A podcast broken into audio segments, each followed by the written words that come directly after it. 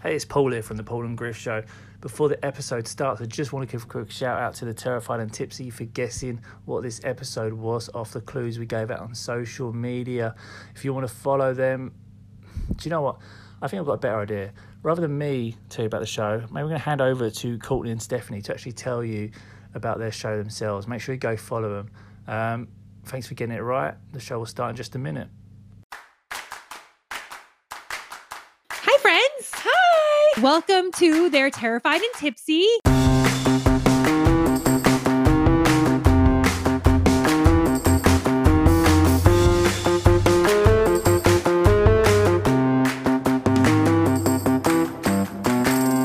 So I'll start. Okay. My name is Courtney. Uh, I love long walks on the beach, Mhm. white wine, and I absolutely love scary movies. And I'm Stephanie. I also love long walks on the beach. I love white wine, but I absolutely fing hate scary movies. So, Stephanie, Mhm. can I ask you a question? Please. Why in the hell would you want to watch scary movies and do a podcast on scary movies when you hate them? Oh, that's easy um, because you forced me. Mm, that's that's true. but you know what? Hmm. There's wine. yeah, so I'm basically only here for the wine. Lots and lots of wine. We're going to need it. well, since we have very different feelings about scary movies, we decided to share our emotional struggles with you all. Yeah, so grab a glass of wine, your Mhm. favorite couch blanket, and get comfy and enjoy the ride with us. Also, you can find They're Terrified and Tipsy on Instagram and Twitter, plus all the podcast platforms. For links, head over to tipsypod.com. Cheers!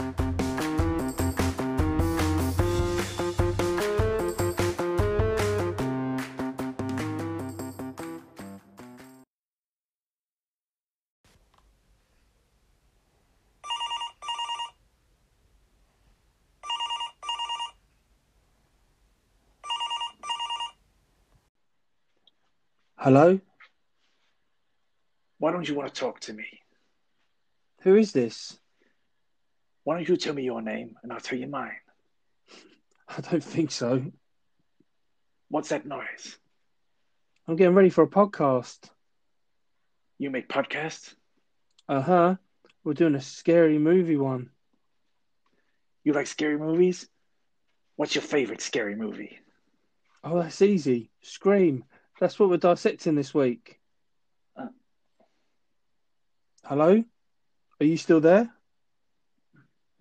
Hello, everyone, and welcome to the Paul and Griff Show. You got myself, Paul, Only got myself, Griff. and we are joined this week by Meg the Geek. How are we doing, Meg? Hey guys, I'm good. How are you? Very well, thank you. I haven't really got Griff to say anything yet. How are you doing, Griff? You good as well? I'm good. I'm, good. I'm good. used to you, so I thought I'd bypass you. It's like super late there, isn't it? It's getting late. 9 p- yeah, just after nine. It's not, Ah. it's not too bad. It's not too bad. Not too bad. This week we are dissecting. I think your is this your favourite film ever, Griff? This is the this is the movie. This is the movie for you. ever made. All right, so this is the big For one. me, this is it. This is my Christmas. I thought Die Hard It's was your done. Christmas. Die Hard is a Christmas movie. Oh, don't bring, Um, don't start that again, please. It's Scream was like how I fell in love with movies. So this is um this is big. exciting. This is big and this is happening. So we are dissecting Scream today as well, our top six Scream deaths. But we're going to start like we do every week, and that is with this week's movie news.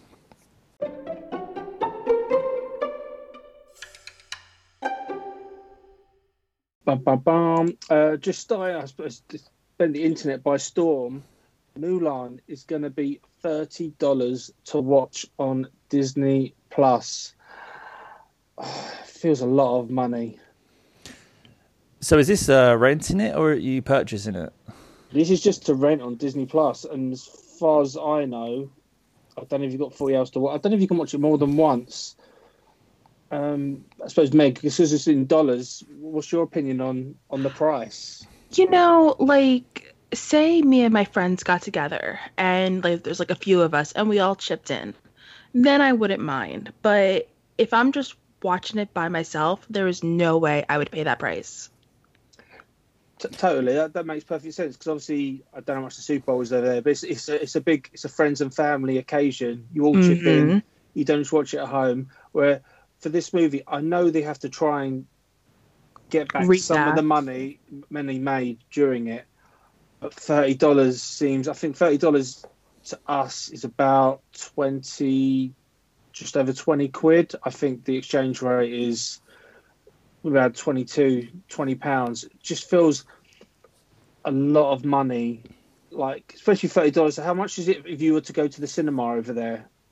Um, well, I have this thing in America. We have this thing called um, AMC Stubs, where for twenty five dollars a month, we can go up to twelve times for free. Oh wow! So yeah, it's a really cool. It's a really cool program. Um, but obviously that's been on hold due to COVID. Um, but normally, if you were to go before the matinees, like or early, like earlier on in the day, it's about eight bucks. But if you were to go at night, it's about twelve to fifteen, depending on if you went through IMAX or not. So thirty's way over. Yeah, we've got over here. I've I've got a limitless card, which I think is fifteen pounds, and I can go as many times as I want a month. Oh, so yeah, that's kind of like Um, ours. Again, they've frozen it because of COVID nineteen, so they're not charging me. Um, I think it's it's like eighteen pound for London cinemas. So I, apart from that, I can see it anywhere outside of London. But yeah, thirty dollars just seems That's a on top of of subscription money. as well. Don't forget. So you got to obviously subscribe for Disney Plus. Yeah Then you right, rent and that's like it. seven dollars a month, I believe. Yeah, and then an, yeah. an extra thirty on top. I mean, what was Trolls to rent? Like 10, 12 pounds? Twenty dollars. Twenty dollars. It was twenty quid over was it twenty quid? Sweet lord. It was, it was, tw- but the way I saw it was Trolls was so successful because COVID just started, lockdown. People were, were spending it to keep their kids happy to watch. Um, I just think Trolls is a different market to Mulan, especially as this is live action. I want it to do well, but I just think 30 is. I don't know how much Bill and Ted's going to cut because obviously that's video on demand as well. Yeah. Um, it just, I, I, my my worry is if Mulan does really well at thirty dollars, it's really going to hurt the cinema industry because I think then distributors will be like, oh wow, like we'll just do simultaneous video on demand and cinema releases because we make just as much money. You know, I think Mulan was under a lot of pressure because they had their world premiere just before quarantine hit, like days before. Yeah. So they were really under the gun on what to do, like whether to go digital or hold out. And, you know, I get it. They have to reap some of their money back. But, like, other big releases like uh, Wonder Woman 1984, Black Widow, I think they're really going to hold out. Those directors literally stated, no, this deserves a cinematic release. Uh, t- totally agree. There's some films that has to be watched on the big screen, and there's some screens that probably would do work better on the video on demand Like Trolls. So, like trolls, um, just thirty dollars seems a, a big price point. Um, we'll see if it works out. I'd love to. I'd love to think you get forty eight hours to watch it, so you may be able to watch it over two nights, or is it a case of one and done? If you want to watch it again, you've got to pay thirty dollars again. I don't really think that's that's fair, or maybe it should be you pay thirty dollars. You know what? If you want to watch it a second time, you only have to pay ten dollars. I, I- and then don't forget if you pay $30 for the rental now when the movie actually releases like to, for to buy whether you buy digitally or like physically like myself you then have to pay an extra 20 to 35 dollars on top of that. So that's 60 bucks for one movie. No. That's how it makes its money back. yeah no. No no no. Not coming out of my wallet. I've seen your shopping sprees. Are you sure? i'm gonna wait because i'm sure they're probably gonna get a 4k steelbook so i'm just gonna wait i'll spend the 35 that's that i'm not spending 30 bucks on a rental Perfect. Um, next bit of film news that I could find was not only are we getting John Wick 4, um, presumably the same time as Matrix 4, but they're also filming John Wick 5 back to back with 4. So Keanu Reeves is a busy boy. I love the John Wick series. So I'm really excited because I think 2 was better than 1, and I don't know if I'm on my own. 3 was better than 2. So 4 and 5 back to back I'm quite excited for. I don't know about um. Are you big fan of John Wick, Meg? I am a fan of it. It took a long while for me to see it because um somebody told me about the dog in the first movie, so I didn't want to see it because of that. But the John Wick series is one where you know how like when most movies get a sequel, it gets worse with each sequel. Yeah. John Wick gets better with each sequel, which is very rare in in like cinema. It really does. My only, if I doesn't get any Warriors, free peaked. It was just so fast paced. It didn't let up. There is story to go with 4 I just Mhm. hope it doesn't lose that momentum. Like I'm more excited about John Wick four than Matrix four. I'm not a Matrix fan, but so I can agree that I'm more excited about John Wick than Matrix. And Paul, Paul, have you seen in the John Wick films? Um, I think I've seen one and two, so I'm gonna catch up with three. Then um, Three starts exactly as two finishes. So he's got, I think, the start of the movie, he's got an hour before all the hitmen are out to get him. Yeah, I believe it was. that, that is that is how like the film all goes. I won't ruin how the ending is, but obviously there is room for a fourth. But obviously they think there's room for a fifth. So Keanu Reeves is going to stay a busy boy. well, they Um, might. Obviously, it sounds like they're doing the pattern. Then obviously four might lead straight into five, and that's how they sort of. That's why they're keeping the shoot going because then everyone's the same.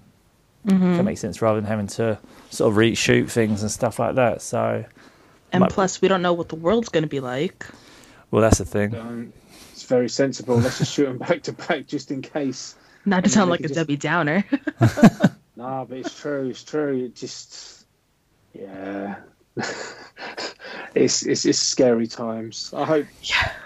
Yeah. Let's let's just hope. But yeah, great great great decision.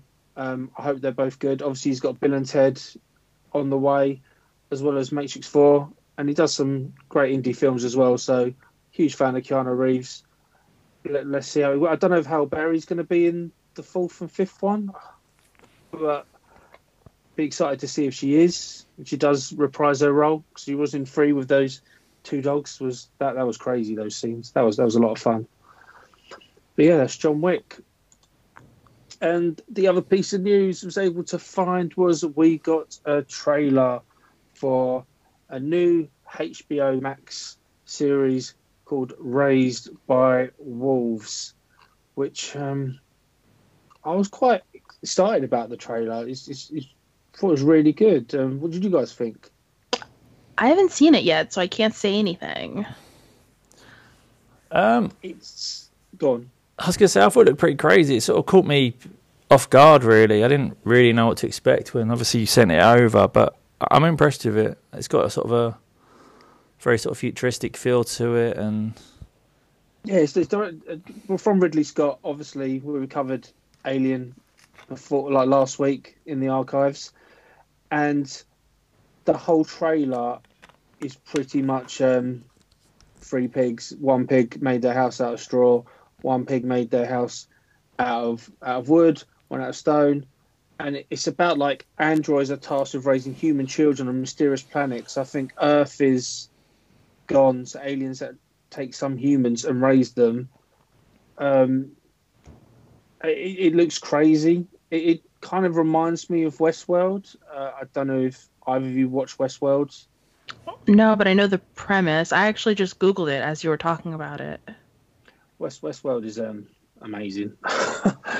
but yeah, Raised, Raised by Wolves is HBO Max. So is that a subscription service in America?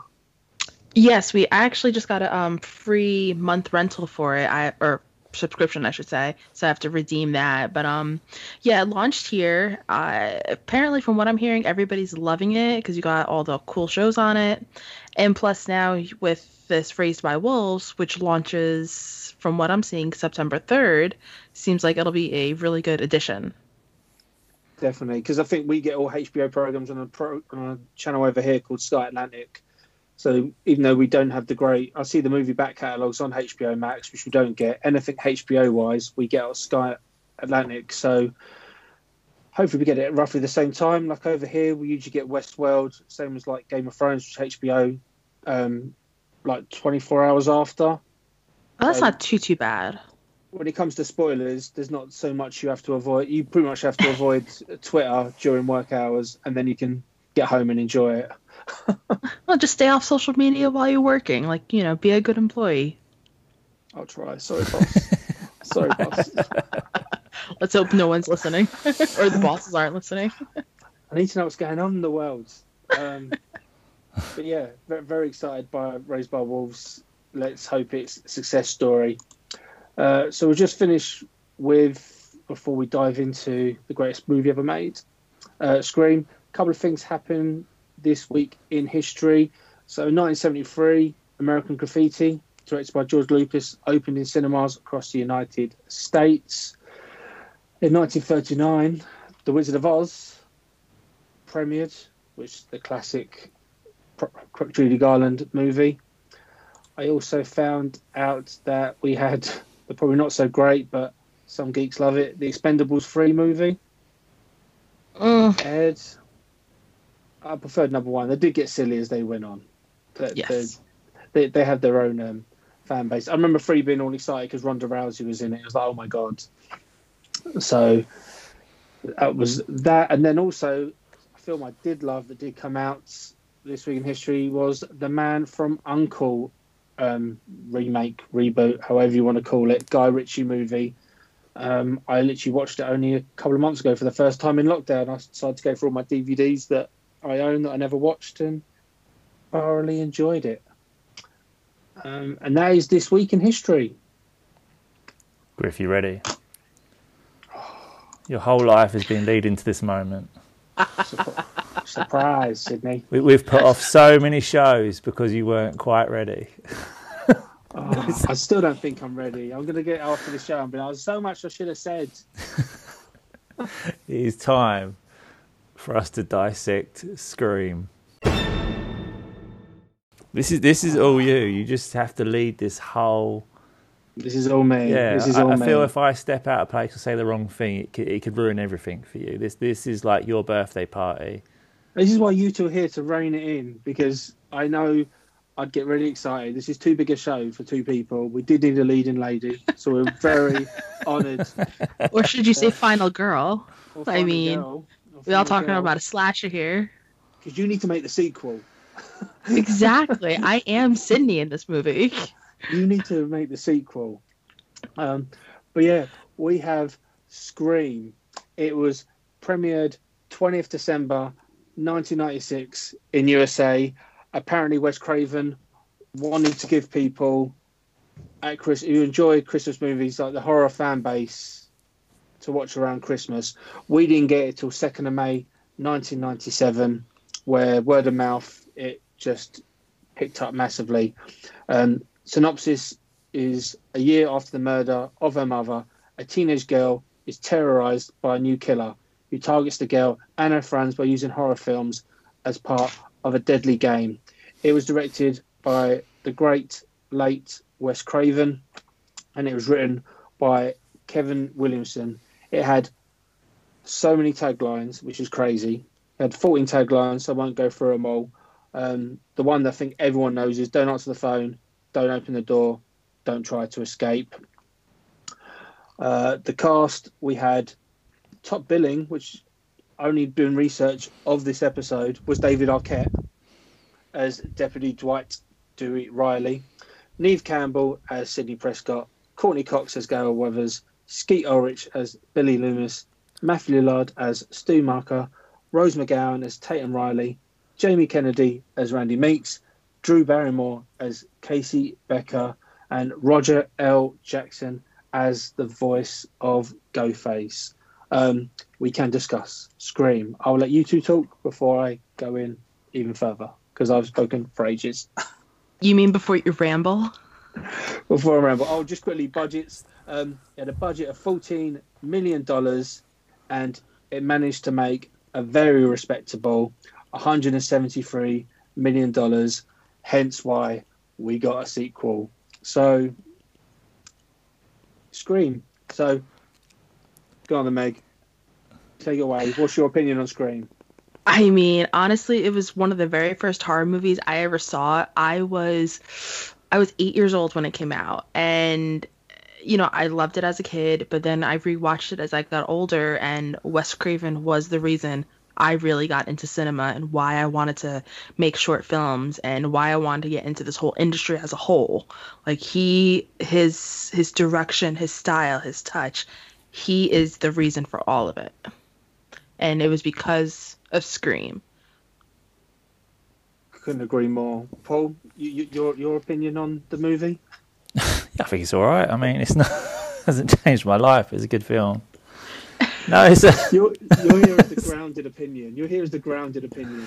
no. I'm a, no. To be fair, I'm a, I'm a big, big, big horror guy. That's like my genre, like I love and all this. And it, it kind of um, it refreshed horror. Horror, I think, was sort of in a in a downward spiral at the time, so it sort of helped. It sort of refreshed, brought it back out, and took it into the uh, sort of teen slasher sort of style and sort of spruced up again. Because obviously they went into no, he did last summer and all that. So it completely refreshed it and made it cool to watch horror again, which I absolutely sort of loved for it.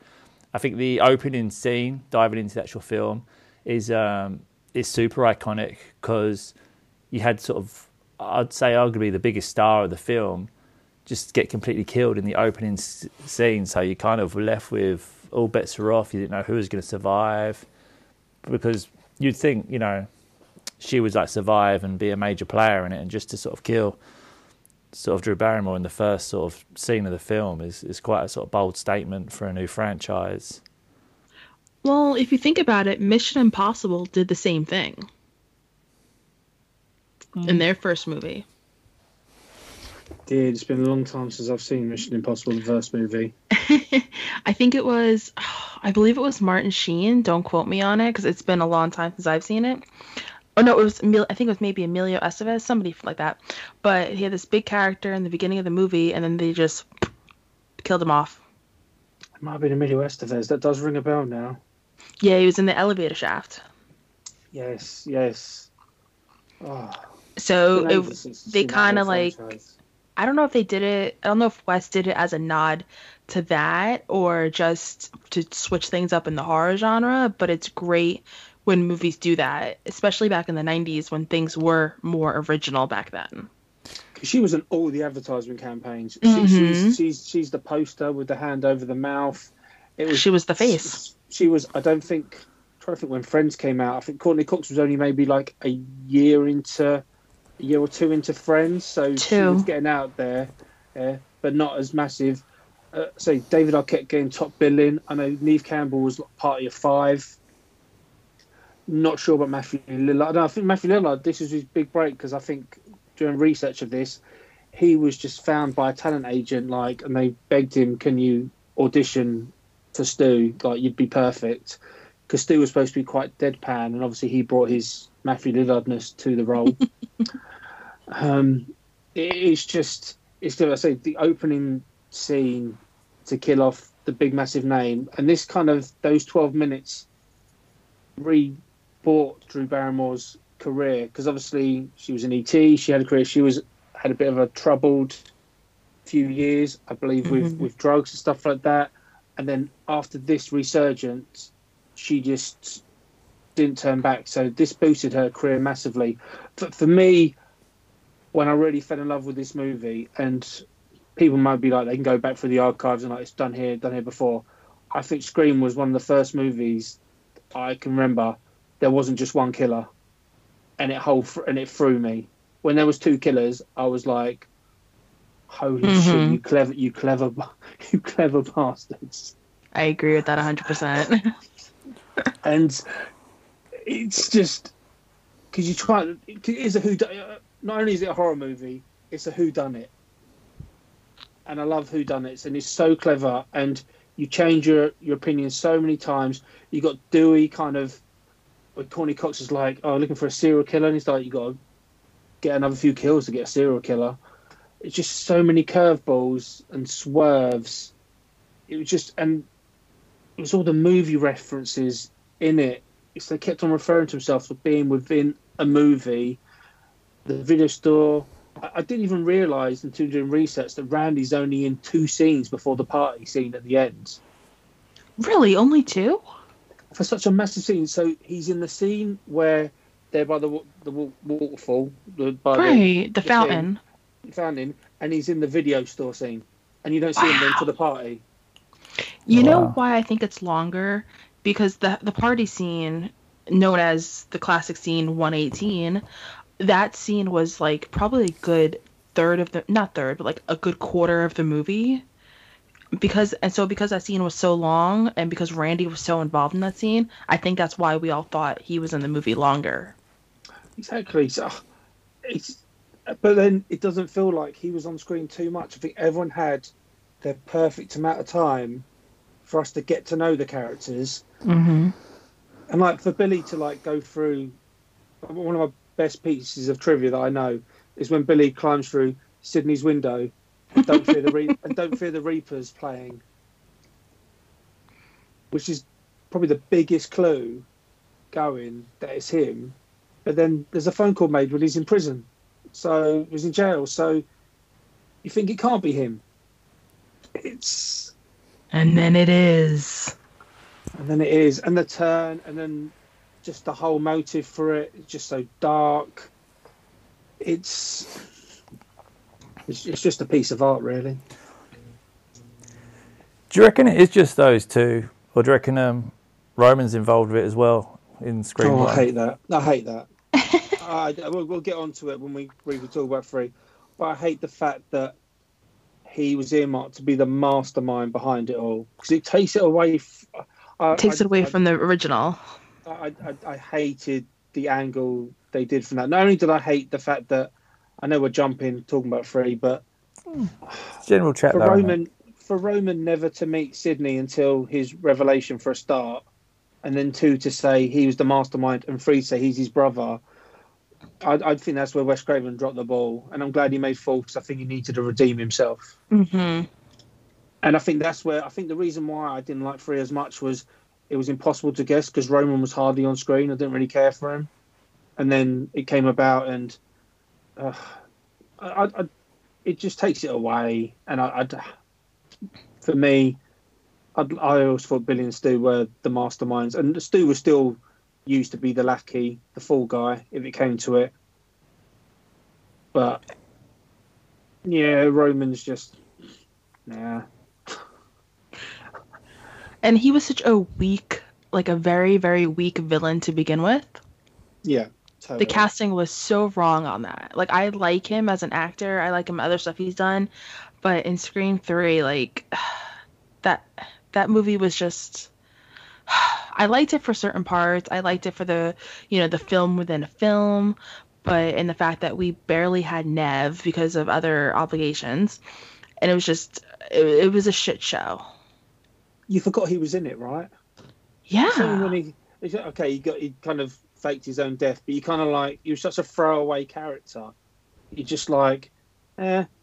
But as you say, we hardly had Neve. Three had obviously they never should have made it unless they could get Neve Campbell's full attention. I think she was only allowed to like film four weeks or something like that, which is why yeah. she she uh, they probably wrote the story where she's in isolation and they have to draw her out but yeah i don't like to think roman was involved. Um billy and stu i think are perfect partnership. I've been even watching videos i can't remember i'll have to shout them out uh, later on on twitter but of just who killed who in scream one. Is very clever where both of them are at the house at the beginning for drew barrymore.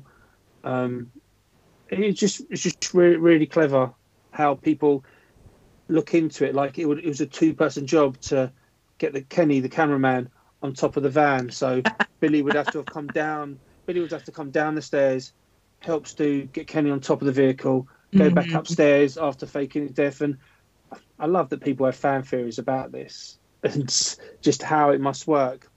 And like if you think about it, you know, and like I'm gonna use Halloween as an example. You know, you're we're used with slasher movies, like we're so used to being like, well, how did the killer get from A to B in such a quick time? Meanwhile, they're just walking and the victim is running away. So in Scream, we all kind of went into into it with that same theory, like, well, how did they get from A to B? How did they pull this off? And then with the reveal of two villains, it was just it was mind blowing. yeah, it was just like holy. and then when they start stabbing each other to kind of, they've got this whole they got this whole plan. Like you know what, we're gonna we're gonna survive and do the sequel. We're gonna make it look like we got we got hurt. It- I'm feeling just- woozy here, man. I'm feeling woozy. Oh, when he when he he's like, I think I'm dying here, and he's just like, my mum's gonna be so mad at me. And then He's just- hello. it's just obviously Stu had the house. Billy used, I think Billy like used him. It'd be really cool. I'd, I'd love to know the conversation on why Tatum had to be killed. Uh, Well, just- she's the best friend. She's the sidekick. It's it's a rule that she has to die.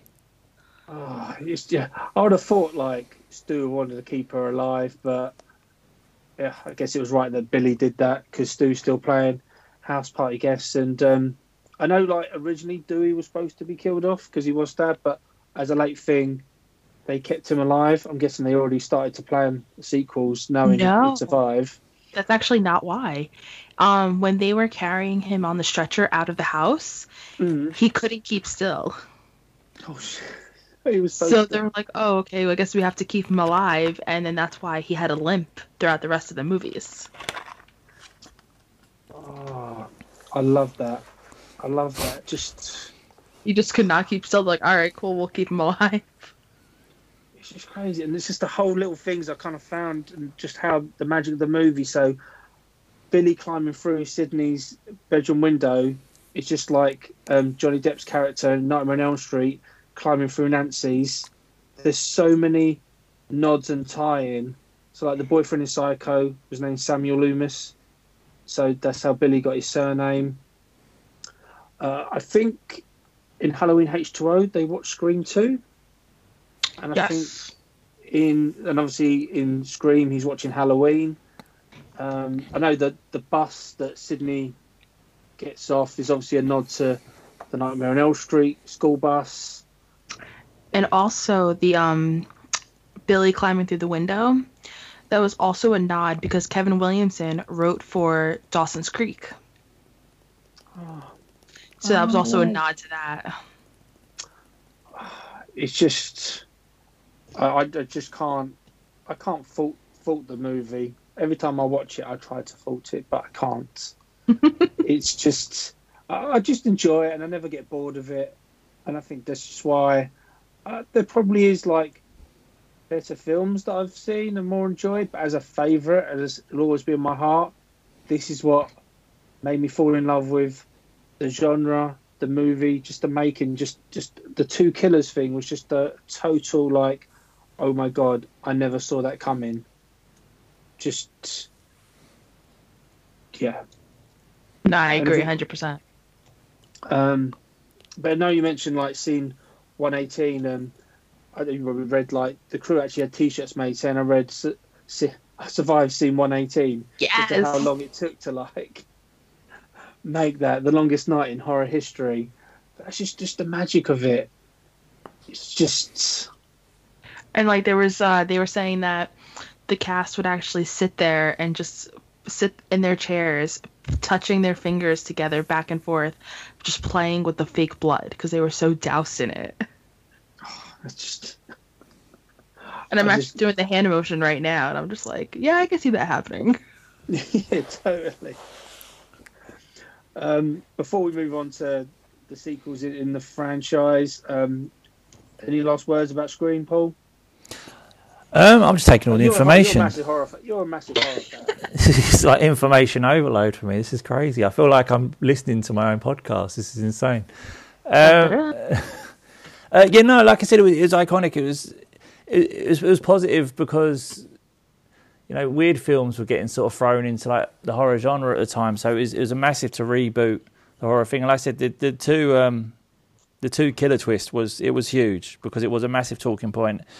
I said I agree. I don't believe it had been done, especially not to a decent level before, and um, it went on for you know some really strong films, some sort of questionable films, and We never um, got the scary movie franchise. exactly. And then look at things like even Scary Movie started doing bits of it and everything. So you know it's extremely iconic and for all the right reasons.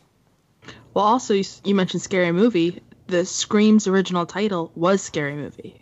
Yeah, it was going to be a scary movie. And It's, it's crazy. Um, I don't know if that would have worked.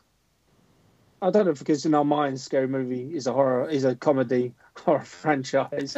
It would have worked. I'm guessing it would still be magical. We would have just loved it as a scary movie. know and any Maybe they would have done. Maybe they just would have done a comedy series called Scream. that, that, that's probably how that would have worked. Um, any last words on Scream, Meg? Before we move on. No, man. I mean, I loved it, but out of the four, out of the four movies, this was actually my second favorite. Are we going on to your second favorite with number two? Are you going? No. are we going on to your favorite with number two? We're going on to my favorite. Going to your favorite Scream Two. It was released on December oh, on December twelfth, less than a year after its predecessor. So they obviously knew they were onto something, um, because they must have started making this pretty quickly. Obviously, it's about Neve's now at college, trying to get over everything. It's a very strong sequel. Obviously, starts with again killing off the more famous cast of obviously Will Smith's wife. And oh, now I'm going to remember, forget his name. Omar Epps, isn't it? So Jada, Yeah. Pinkett, Jada Pinkett Smith and Omar Epps at the beginning of the movie. I remember, I remember hearing about the introduction to Scream 2 before seeing it, that these killings in a cinema, and it was kind of scary just thinking of like you feeling the cinema as a safe place. Know it's probably a hot topic because obviously I remember I think there was some there was some shootings during um, the Dark Knight Rises movies, which is kind of scary. But obviously before that, to think a safe haven of a cinema uh, is strong, strong intro. Yeah, I thought it was another great intro. I like the fact, obviously, because even describing it, you sort of say this, the idea of someone getting killed in a cinema. You're like, that's crazy. Like how that happened. You've got so many people dressed up as sort of the ghost face character that even when she's being stabbed, she's sort of turning around, looking who could it be, and all can see is just multiple ghost face everywhere. That you can even go after who did it. It was, um, yeah, that was, that was pretty wild beginning to the film as well. And obviously And everyone was- just thought it was a stunt. Well, yeah, it was the perfect it was the perfect plot because everybody, you know, we've all been to movies where they have special events, so it was just fitting with the times. Oh, most definitely. It's, it's I, I love Scream Two is my second favorite, um, if I'm honest. But reading up on this, I didn't realize. Obviously, this whole show's full of spoilers, but I don't know why you've been listening to Scream if you haven't seen them all. So I do apologise if you are listening about us talking into it. I- didn't know that before Mickey gets revealed as the killer, again, like Randy, like he's hardly in the movie, and the last we see of him is the cafeteria scene. You know, and then the the van. cafeteria scene, you don't see Mickey again. That's like true. The killer, it's just, just. But I, I still think it works. It's, it's, it's perfect. Uh, they had to have a shock death, which is probably why they they killed off um, Randy. It was really weird. Uh, You mentioned um, oh, what was called Dawson's Creek. Joshua Jackson having a tiny part in in the film, which was just funny. And obviously Sarah Michelle Gellar, the same year she did. Um, I think this year, the same year that Buffy premiered. I believe that was the same year, and I think that was the same year I Know What You Did Last Summer came out. So it was a big year for her. It did, and I know, like, thing, I know Freddie Prinze Jr. auditioned for Scream. Yes, I believe he auditioned for Billy. Yeah, I'm sure, I can't see that. I don't know. Freddie, I can't see Freddie Jr. being kind of a creepy, like. I suppose right. he's a heartthrob, like really. He's, she's all that. I, I just, I, I suppose he's never been given. He's been typecast a bit now, so I don't know if we, he's got that side to him. Well, I mean, now that we know what the we didn't know that he auditioned for it until the movie came out. So now that we've all seen it, we all envision Skeet as Billy, and there's no other way anybody else could have filled those shoes. No, no, t- totally not. Uh, I'm glad we got more Cotton Weary. Um, definitely a new like favorite character in, in the franchise came about. Liev um, Schreiber is a great. Obviously, we only saw him on a little like Montrose TV where he was framed for Sidney's mum. So him coming into it and being so kind of, I want that dinosaur uh, uh, interview. Come on, Sid, do the right thing. Um, it just Scream Two just built on the first one perfectly, and it was just as Randy says, the body counts higher, the the horror like it, it raised up a notch. Obviously, we got some new characters because the new characters need to be killed. Obviously, them killing off Sarah Michelle Gellar was kind of also a shock. I didn't think we'd see her again, so we didn't see Joshua Jackson. Um, we did get a little Matthew Lillard, if you're really quick at seeing. He is in the party. Yeah, it was one of those blink and you miss it sort of cameos. Totally. Um, S- Scream Two, Scream Two was just just great. Again, like number one, can't fault it. That what their um, more what do you call it? Not morals. Why they did it? Like it's Billy's mother, which is a perfect kind of. And when you think, obviously, she left Billy's husband because of Sidney's mum, it just yeah. Paul, your thoughts on scream Two? Um, yeah, it was good. I mean, again, um, I remember Randy's death being sort of quite shocking because obviously he was such a player in sort of the first one for him to sort of be taken. I mean, you knew like some people had to go. Um, I remember Sarah Michelle Gellar's death. Wasn't she thrown off the thing? She Yeah. thrown off the balcony. Yeah, that was quite savage. That was um, but um, yeah, no, it's good. It's it's a really strong, strong sequel, and like I said, it's one of those you always get nervous with sequels, especially with um, with horrors. I mean, I'm I'm a big fan of originals, but there's not always a lot of horror sequels that sort of catch my attention the same way. But I think this is a very strong follow up, and like like Meg was saying, it's probably her favourite out of it. So it just sort of complements just how sort of good a job they did do, sort of making it. So no, it's a good um, it's a great sequel and a good standalone film. And it also threw a curveball. Like I think you think it's going to go back to one killer, so to again go back to two killers, you're like, oh, you've done it again to us. I see. Mickey and Mrs. Loomis. Mickey and Mrs. Loomis. Um, so obviously your favourite, um, Megan. Take it away. Like, why does Scream Two like hold like the highest regard to yourself? You know, I've thought about this time and time again, like why this movie over the other. And I can't even really put it into words. I know that sounds very lame considering we're on a podcast and we need to use our words to describe things. uh, so it's very, very bad choice of words on my part. But I feel like, okay, we know how much of a cultural impact Scream made. And they kind of took that and ran with it. And so any flaws that Scream could have had, they built it into Scream 2. And they took, you know, because we're used to we're used to um in sequel and like horror movie sequels where the person's never the same uh, in the sequel. And yes, that is true for Sidney, but this time it throws her in a whole new environment. And we don't really see too much in the college years, except for maybe like House on Sorority Row and such. Yeah. Um, so then you have the whole, you know, you have the sorority sisters, you have her roommate, could it possibly be Hallie, the boyfriend. So everybody's immediately going to think it's Jerry O'Connell because look at Billy last time Yeah. so it just threw everything it, it you know they had they had the perfect they had the perfect setting for the sequel and the fact that sid was still cautious but yet she grew so much from the first time we saw her as the final girl and to the second rendition of the final girl it didn't feel like they were dragging it out Oh, and obviously we got introduced to Stab. Stab i actually just ordered a um a stab movie poster Oh, sick! I found we'll talk about merchandise like later, but I found an, an awesome like video cassette nightlight of like Scream, like oh, my god love stuff like that. But yeah, we got introduced to the Stab franchise, which obviously we'll probably talk more in depth when we Scream Free shortly. But it's just just genius that like to to run with the film within a film that actually they made a film within a film within a film.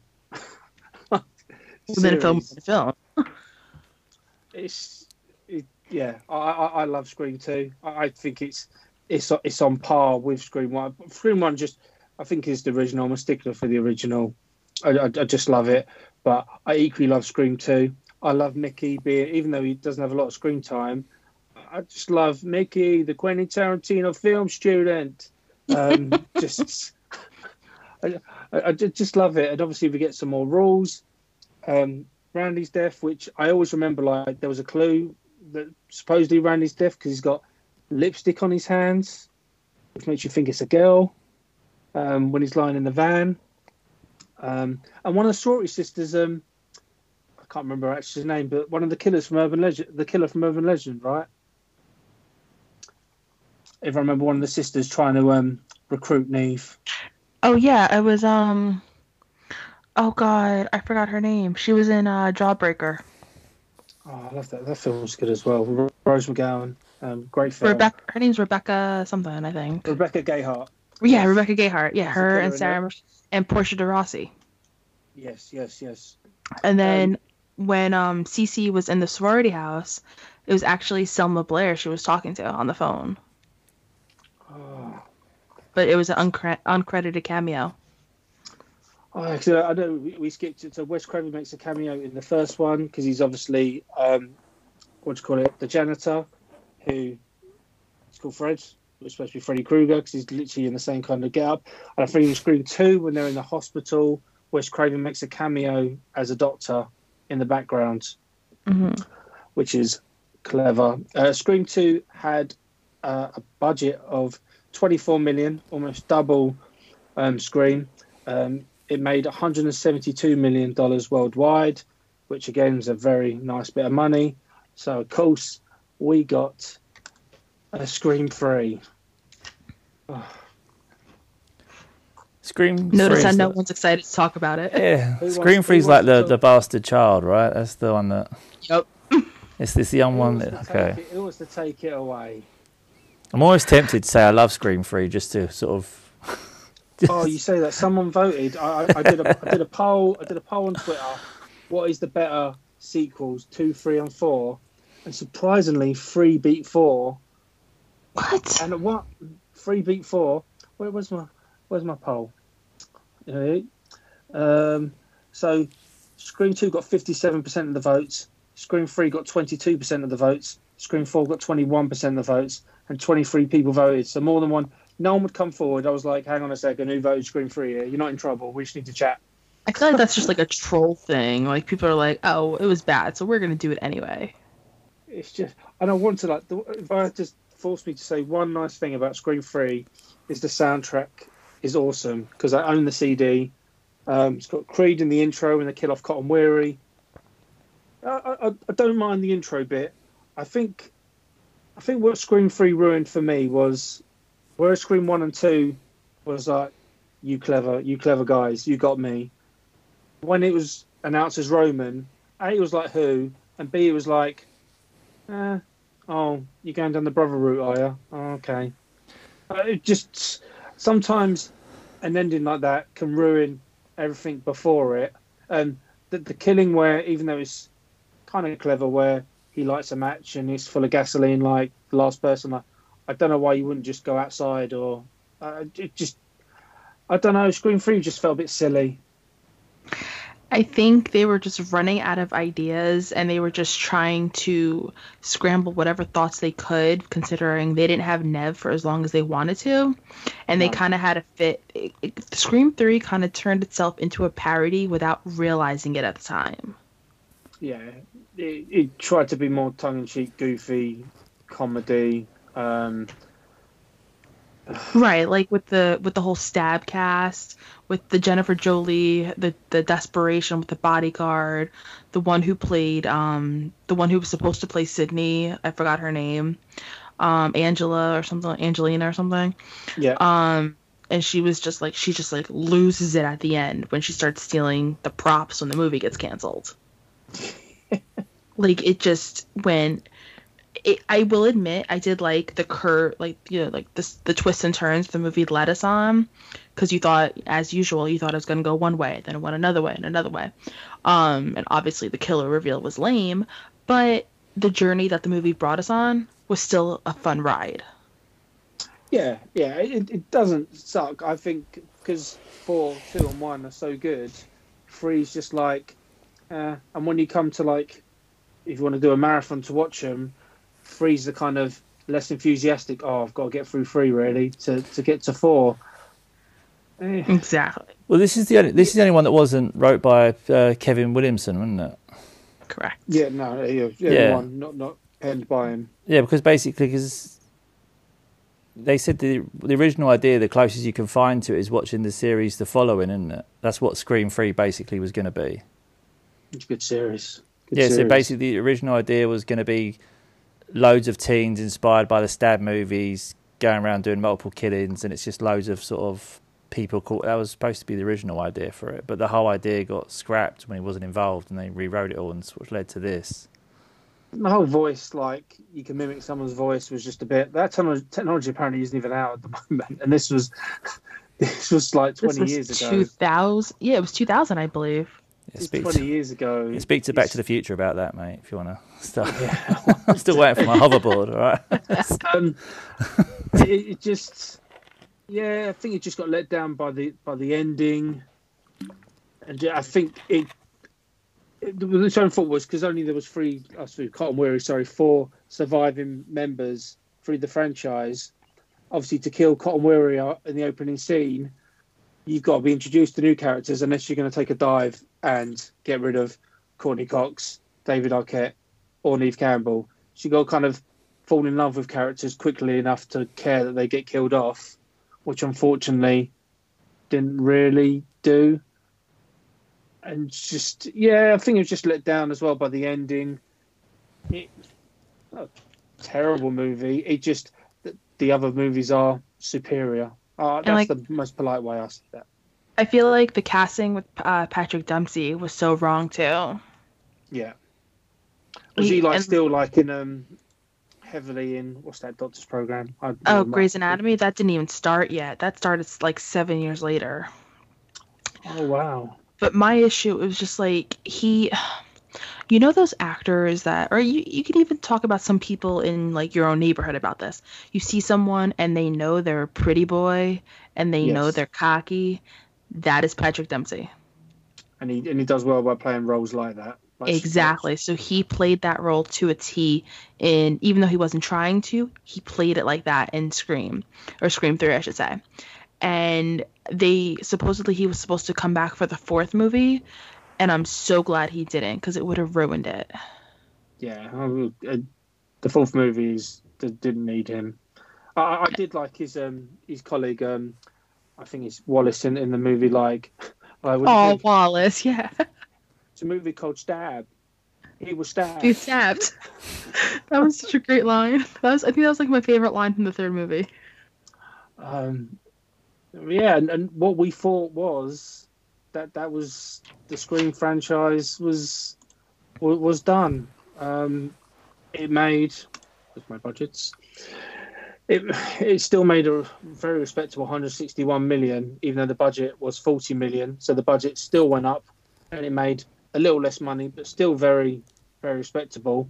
Wes Craven for years said he would not make another movie, another Scream movie, unless the plot was as good as Scream. And then in 2011, we got Scream 4. And I believe me and you, Paul, saw this in Croydon together. Not to geostamp where we are, or where around. name drop Croydon. Um, Um, yeah, we did. and I was I was like excited, buzzing. Again, this is like Christmas. We're getting another Scream 4. Um, surely it can't be like Scream 3. It had a, it had a very young cast. I just thinking going to pass the mantle. I think this was set to be a new film in a stage of trilogy, a new trilogy, even though with Wes Craven's death now. Um, and obviously, so far until I know we are getting a presumed Scream 5 um, next year, COVID 19, I guess, um, pending, whether it be the year after. I'm guessing this isn't going to be what was originally thought to be a new trilogy. But um, I loved it. It, it. it was it was great. Um, what did you guys think of Scream 4? Got me. I'll let you go first. No, I mean, I didn't mind it. I mean, I would have probably preferred it if there was like a Scream 5 that kind of followed soon after. I mean, I understand the gap. I mean, uh, if it was going to be the final one, which is obviously it's appearing, it might not be now. I do think it'd be a great opportunity to take out some of the big names because that's what it was always about. I felt with sort of Scream, the twist, and the fact that the same sort of three survived again upset me. But apart from that, it's a um, solid film. So I agree with you on that. I mean, you think of Scream, two things come to mind Ghostface and Sidney. So I feel like if anybody is going to say, it's going to be Sidney, but I feel like um, now that Neve is, you know, back doing movies and back doing bigger and better things, I feel like this Scream 5, uh, even though we're talking about Scream 5, 4 at the moment, I feel like with Scream 5, it's going to wind up being more of a Dewey and Gale type of story again. So, like a repeat of Scream 3, but hopefully not. But um, back to Scream 4. Um, I liked it. I loved it because it was, you know, it was kind of like a reboot in a way. So you had the typical characters. You had Kirby, who was like Randy. You had uh, Trevor, who was like Billy. And I forgot the one who was kind of like um, Stu. I forgot his name. Oh, yes, me too. But you kind of had everyone who was like the character, and it was it was what was it, twenty year, not even twenty years since the first movie, but you still had to fill in the gap. Like, what have these characters been up to? What is Woodsboro like in this day and age? And I think they did a really good job of filling in those gaps of like what Sidney's been up to, uh, what how Gale's you know driven career had been like, um, yeah. and then you know you have the teenagers that were babies when the original Scream happened. So now they're like, you know, this is the world that they grew up in. So the whole tale of Ghostface was kind of like a far fetched tale back then, but now it's like, oh shit, it's a reality. Yeah, it's just just it was just very clever, as you say, try and bring a new hip cast, um, which I thought I think first watching it was going to pass the mantle. I think you're thinking of Charlie Stu Stu's character, Charlie, played yes. by um, Rory Culkin, which after was like, oh my god, that was Macaulay Culkin's brother. Who knows? um, it's just um, it's just great. Like I loved obviously Kirby to survive. I think Uh, again, well, it's there's- just there's, that's a great- talking point, isn't it? That's a talk. That's a big talking That's a big point. talking point if she's actually dead or not, because you never actually No. saw her still. I think was the last shot when she's still moving technically. No body, no death. Nobody, It's and she was stabbed in the Oh. back, which was the same as um, Dewey and Yeah. stuff. So And Hayden Panettiere did say that they filmed, or it was yeah, I think Hayden Panettiere said it, and Wes Craven confirmed it. They filmed a scene of Kirby surviving, but it was cut. So that's what makes me think that she, you know, did survive, and plus the classic "no body, no death."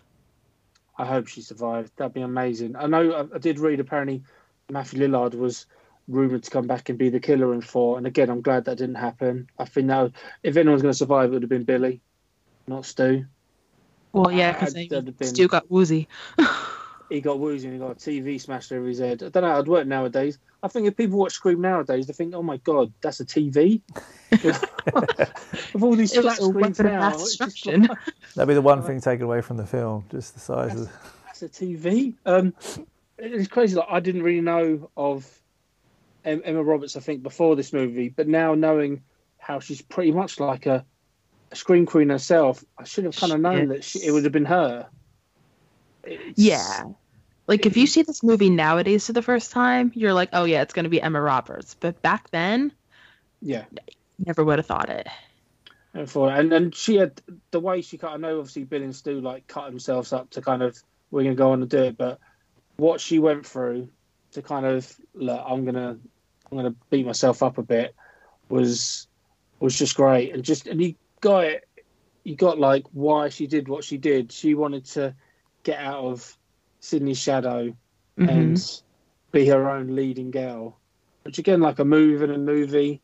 Um, the, the, it's a bit silly at the beginning of the movie with Stab Six and Stab Seven, and a film within a film, and whether people count those deaths, even though they're on the film, as the body count.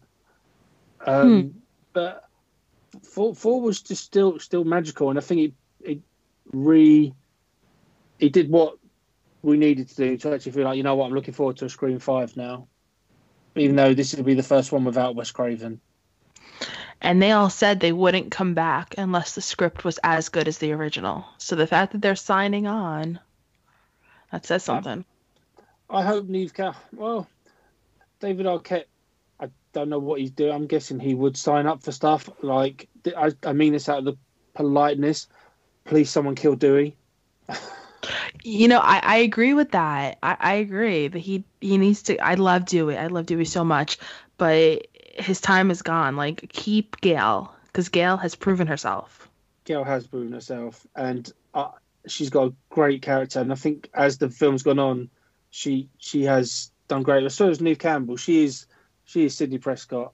I I, I I don't know if I'd like it if they killed Sidney off in the opening scene and do it's, again it's the Dewey and Gale show because Neve Campbell's really busy. Even though Neve Campbell's the only one out of the three who hasn't signed on the dotted line yet.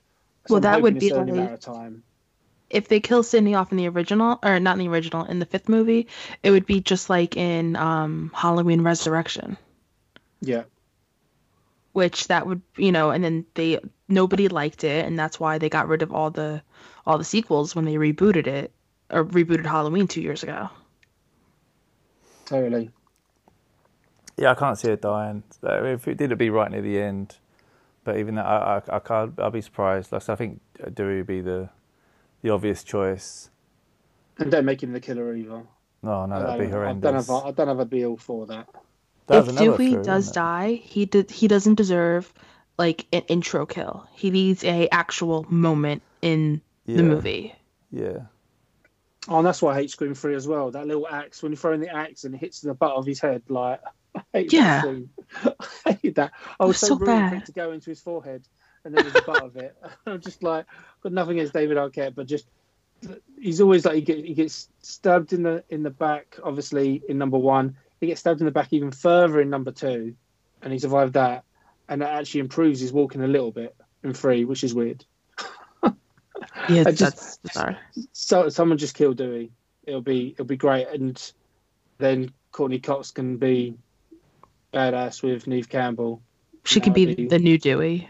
She can be the new Dewey.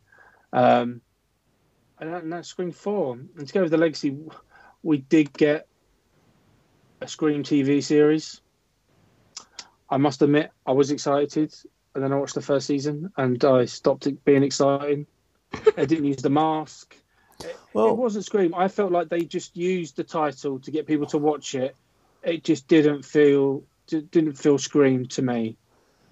there was there was loads of theories floating around. This is actually stabbed the TV series, wasn't it? I haven't heard that one yet.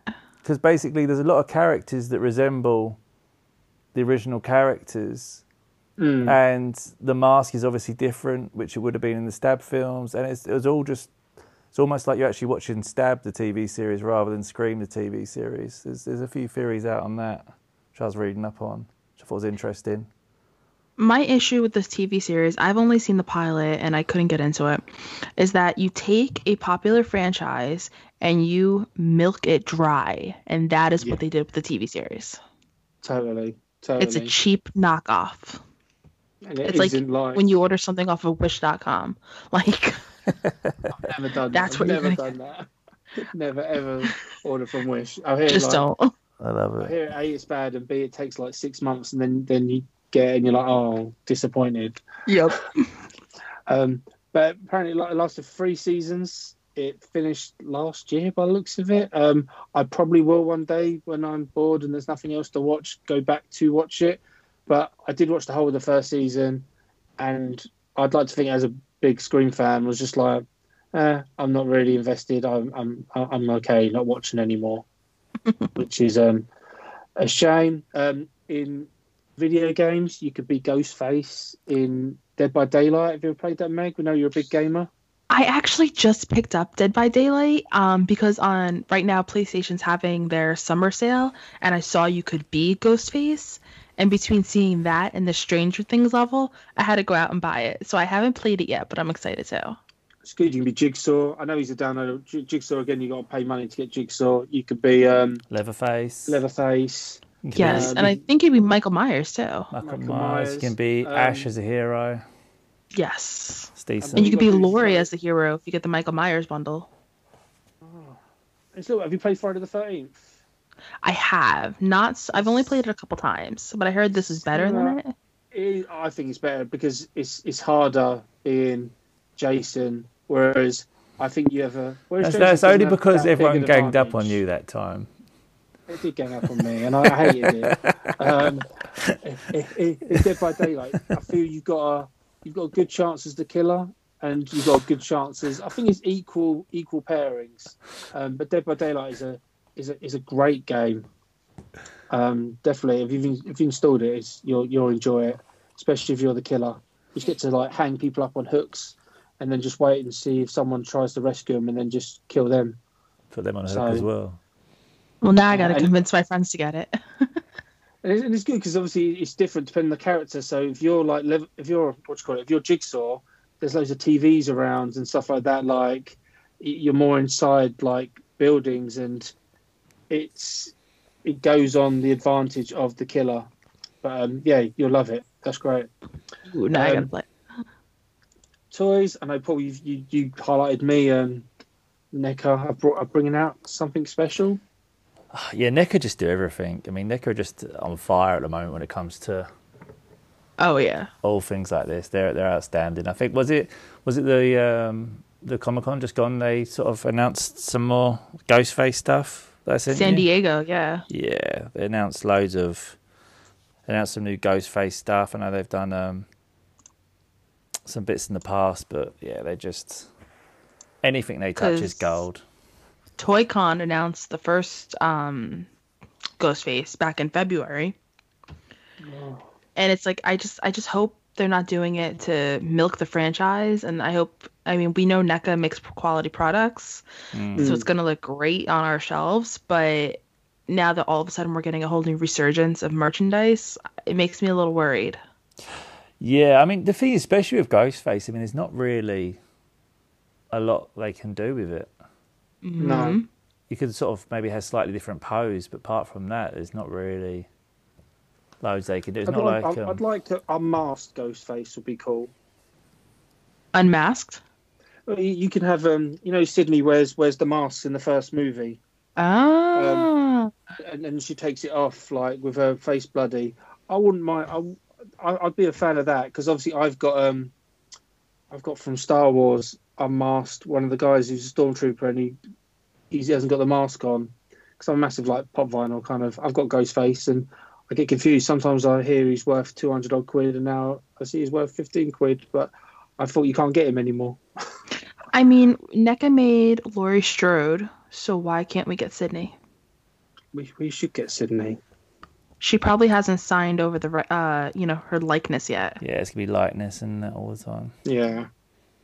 But I'm sure it will come. But that would be. I mean, we got we're getting Ghostface now. So did you guys pre-order it? I didn't. I should do. I don't. I, I'm with with over hundred figurines. I'm kind of limited on what I'm allowed to put up in my living room anymore. Yeah, Yeah. I've seen your pictures. Yeah, give it six months, it'll be there. Guarantee you. It'll There's be no there. way you let. If you're if you're chasing a video cassette that lights up, there's no way you're not getting this. By Christmas, but- I'll have it. Hundred percent. I've got I've got the DVD. I've got the Blu-ray box set that kind of makes a sound like so. It's, it's in, the mask is engraved on the cover, and you press the button, and it does. It says says stuff at you. I've got that. But I was Oh, you need to send me a really video of that. I was really excited for that, and I thought, you know what, I'm going to watch Scream back on Blu-ray, but then none of the discs have any special features, so I'm glad I own it. I already own them on DVD with all the special features because even though the case looks awesome, it is awesome. Very let down. There's no special. They're very lazy.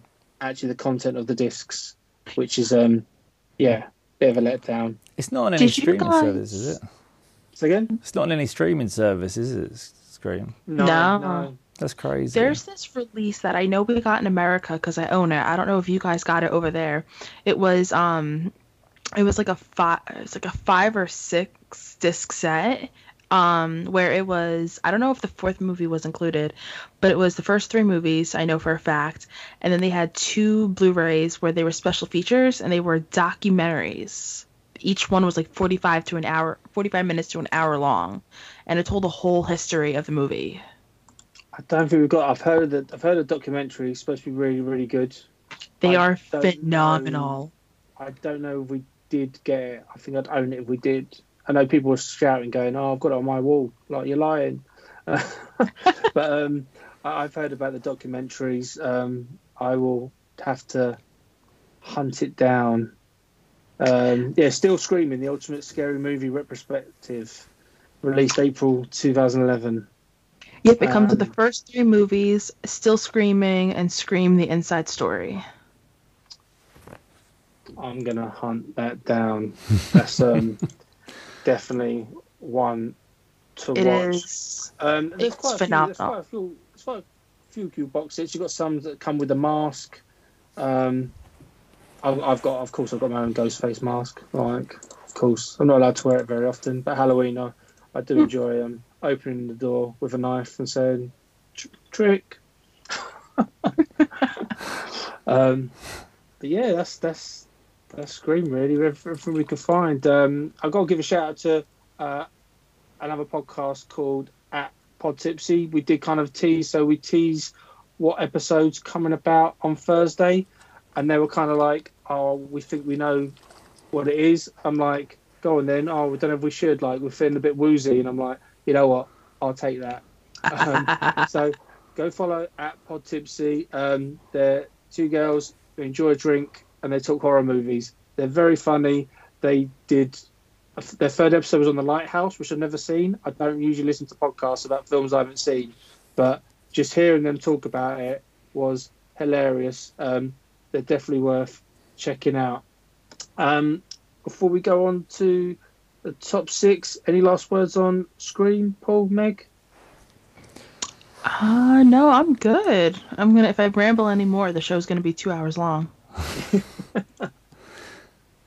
No, I'm good. Like I said, I've learned a lot, and um, yeah, it's uh, like I said, I've said before. I just think it was important for um, the genre of horror, and it sort of really brought it back to a whole new sort of um, generation and stuff like that. So it's, it's very important in the history. And have you, have you have you found to love it as the best movie ever made? Does this does this like last forty odd minutes kind of It's- sold it to you? It's definitely in the top hundred. Oh, I think I'll out of just that. out of like just pure sort of competition with you, I don't think it'd ever be my number one because I don't think I'd ever give you that satisfaction. Even if I'll I put take it on as soon as this show ends, I have to watch it again before I go to bed. I thought I'd never tell you.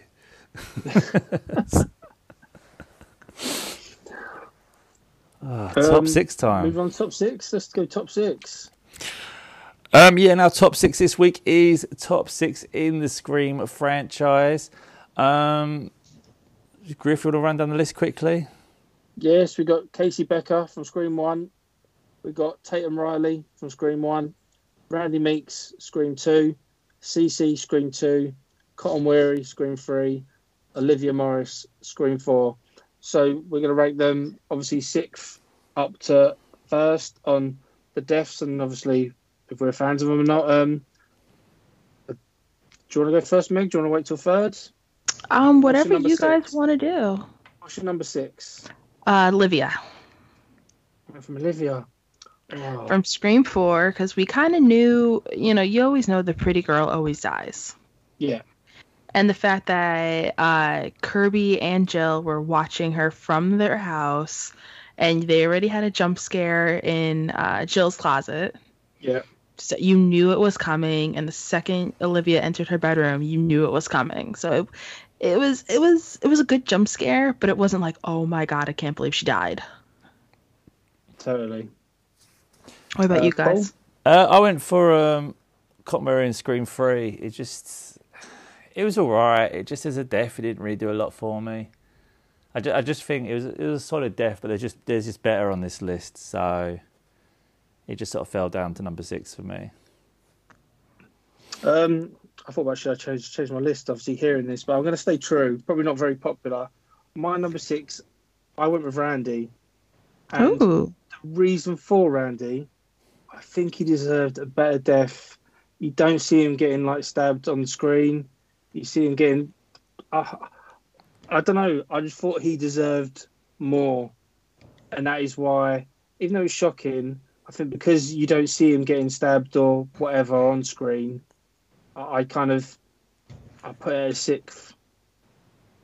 Which is probably very controversial. That that's gonna raise some comments. I hope so. Bait. No, it's not bait. It's not bait. It's it's it's honest. I, I, I I thought this over for it and thought it again. I thought, you know what? Out of the six, I'm going to go for Randy. Um, I'll, I'll, I'll shoot him my number five. I went for I went for CC. Um, love the fact of the creepy phone, um, but I think Deaths Above were better. So um, went for Sarah Michelle Gellar's um, character number two. I went for CC. Uh, if we go back the other way, then I will be next. I went for CC as well. Um, yeah, for all the reasons you just said, I felt like the throw was a little bit over the top, but um, yeah, solid death. But again, there's, there's just better. I actually went with CC also. Hey. Because uh, I mean, like I said, you know, you know the pretty girl's gonna die, um, and I, I agreed the roof, uh, the balcony throw was a little brutal, but her death was a little more shocking because you kind of had a feeling it was going to come, but you didn't really get it. But it was done a lot better than Olivia's, even though Olivia's was a lot more gory. Perfect. Uh, do you jump in straight on number four? Yeah, I'll take it. Um, I put Tatum. I was debating on where Tatum was going to end up on this list, um, because kind of like what I said when we talked about the first movie, Tatum was the best friend it's a known fact that in horror movies the best friend always dies. Yeah. So Tatum was just victim of being a friend. Uh, her biggest crime was being a friend of Sidney, and that's what cost her her life. But I mean, nowadays you can't look at a garage door opener without thinking of Tatum. so I mean, that's that's a very uh very big cultural impact right there. Hi, Mr. Ghostface. I want to be in the sequel. um, um, my number four, I want to jump in. Um, I gave it to Cotton Weary. Uh, I actually really, I did really like the build up for it. Obviously, it kind of ruined it by the kind of voice mimicking, but it was kind of funny in the same kind of way. I liked the fact that Creed was playing the music wise, and he kind of he got his big moment by getting killed. Um, and I suppose it, it, kind of was a shock, but it wasn't because if you're going to be in the beginning of Scream, you ain't surviving. if you're in the introduction of a Scream off. movie, he yeah, all bets are off. Um, I went for Cotton Weary. Uh, Paul? Yeah, I went for um, Randy and Scream too. I mean, for reasons that you said, I mean, I felt like he deserved a bigger death, and there was just sort of so much going on that it wasn't. It was more just meant to you see it into the shock factor that he's dying rather than actually see the death. But I just, I just think it could have been um, a bigger sort of scene. So that's yeah. why I slipped down to number four. You might as well jump in with number three. Yeah, my number three was Olivia. I mean, again, as Meg said, it was obvious from the moment she was walking to a house and all that that she was going to die in this scene. But I, I did kind of like the whole I'm in the wardrobe. No, not in your wardrobe. Kind of that sort of moment was quite cool. But um, yeah, it was obvious out of the three, she was the one that was going to die in that scene. But I, I feel it was a nice sort of build to it. So it slips I might say Snap because I, I went Olivia number three as well. Um, really? Probably the most probably the most bloody death as well. I know not there, but obviously her bedroom after left a lasting impression. Um, yeah, okay, I gave it to Olivia. Well, now I regret putting her at the bottom of my list. It's everyone's opinion. It's no one's opinion is wrong. That's true. I do like the way you say that. um, all right, my number three, I actually put Randy. Yep. Uh, I mean, what can be said that hasn't been said already? Um, I mean, I'm pissed that he died, but you know, it's kind of you kind of know going into this, the expert always dies. Yep. Because if the expert lives to the end, how is the protagonist going to grow? So he needed to die to advance the story, even though it was very um, subjective, I should say. Yeah. Um, and very it caused a lot of debates, but his death was lame. If he was gonna, he needed a better a better death. It was oh. full of shock value, but not enough substance. Totally agree. Totally agree. Um, uh, you want to jump in with your second? Yeah. Um, I actually went with Cotton for number two because, like you said, I, I don't know if it was Griff or Paul I forget which one you said it. Um, if you're in the beginning of a Scream movie, it's not a good sign. Uh, so I mean, yeah, I mean, Cotton popping up, it was a little scary, but I really thought because he was reforming, he was gonna make it to the end. And I thought maybe just his girlfriend was gonna die, or that he would be revealed to be the new killer. Um, you know, getting revenge for Sidney sending him to jail all those years ago. But um, I was like his shot, his death was pretty shocking, and even though Olivia's death was the most most brutal death of all time, Cotton's death was pretty bloody, and it was fun to watch. Bum, bum, bum, bum, bum. My number two was Tatum Riley in the garage door. Um, not for a brutality standpoint, but for a whole suspense kind of cringe standpoint. You sort of just knew it was coming, and it was just sort of like Meg said, you just don't look at sort of garage doors in the same way now. It was just kind of quite horrendous in the build. That your own imagination was doing worse than what the sort of actual visual was going to show you. But um, yeah, so I think it slipped up there just purely based on it was quite creative and horrendous in a beautiful way. My number two was also Tatum Riley. Oh, look at me and you being on point again. Um, It's only happened Yeah, twice. it It was- happened twice. it was it's just it's just a great death for the garage, and then the freeze frame of her face just squashing at the end. Yeah. It's kind of like don't pause it. The magic's gone if you pause it. But it's just just a great lasting impression.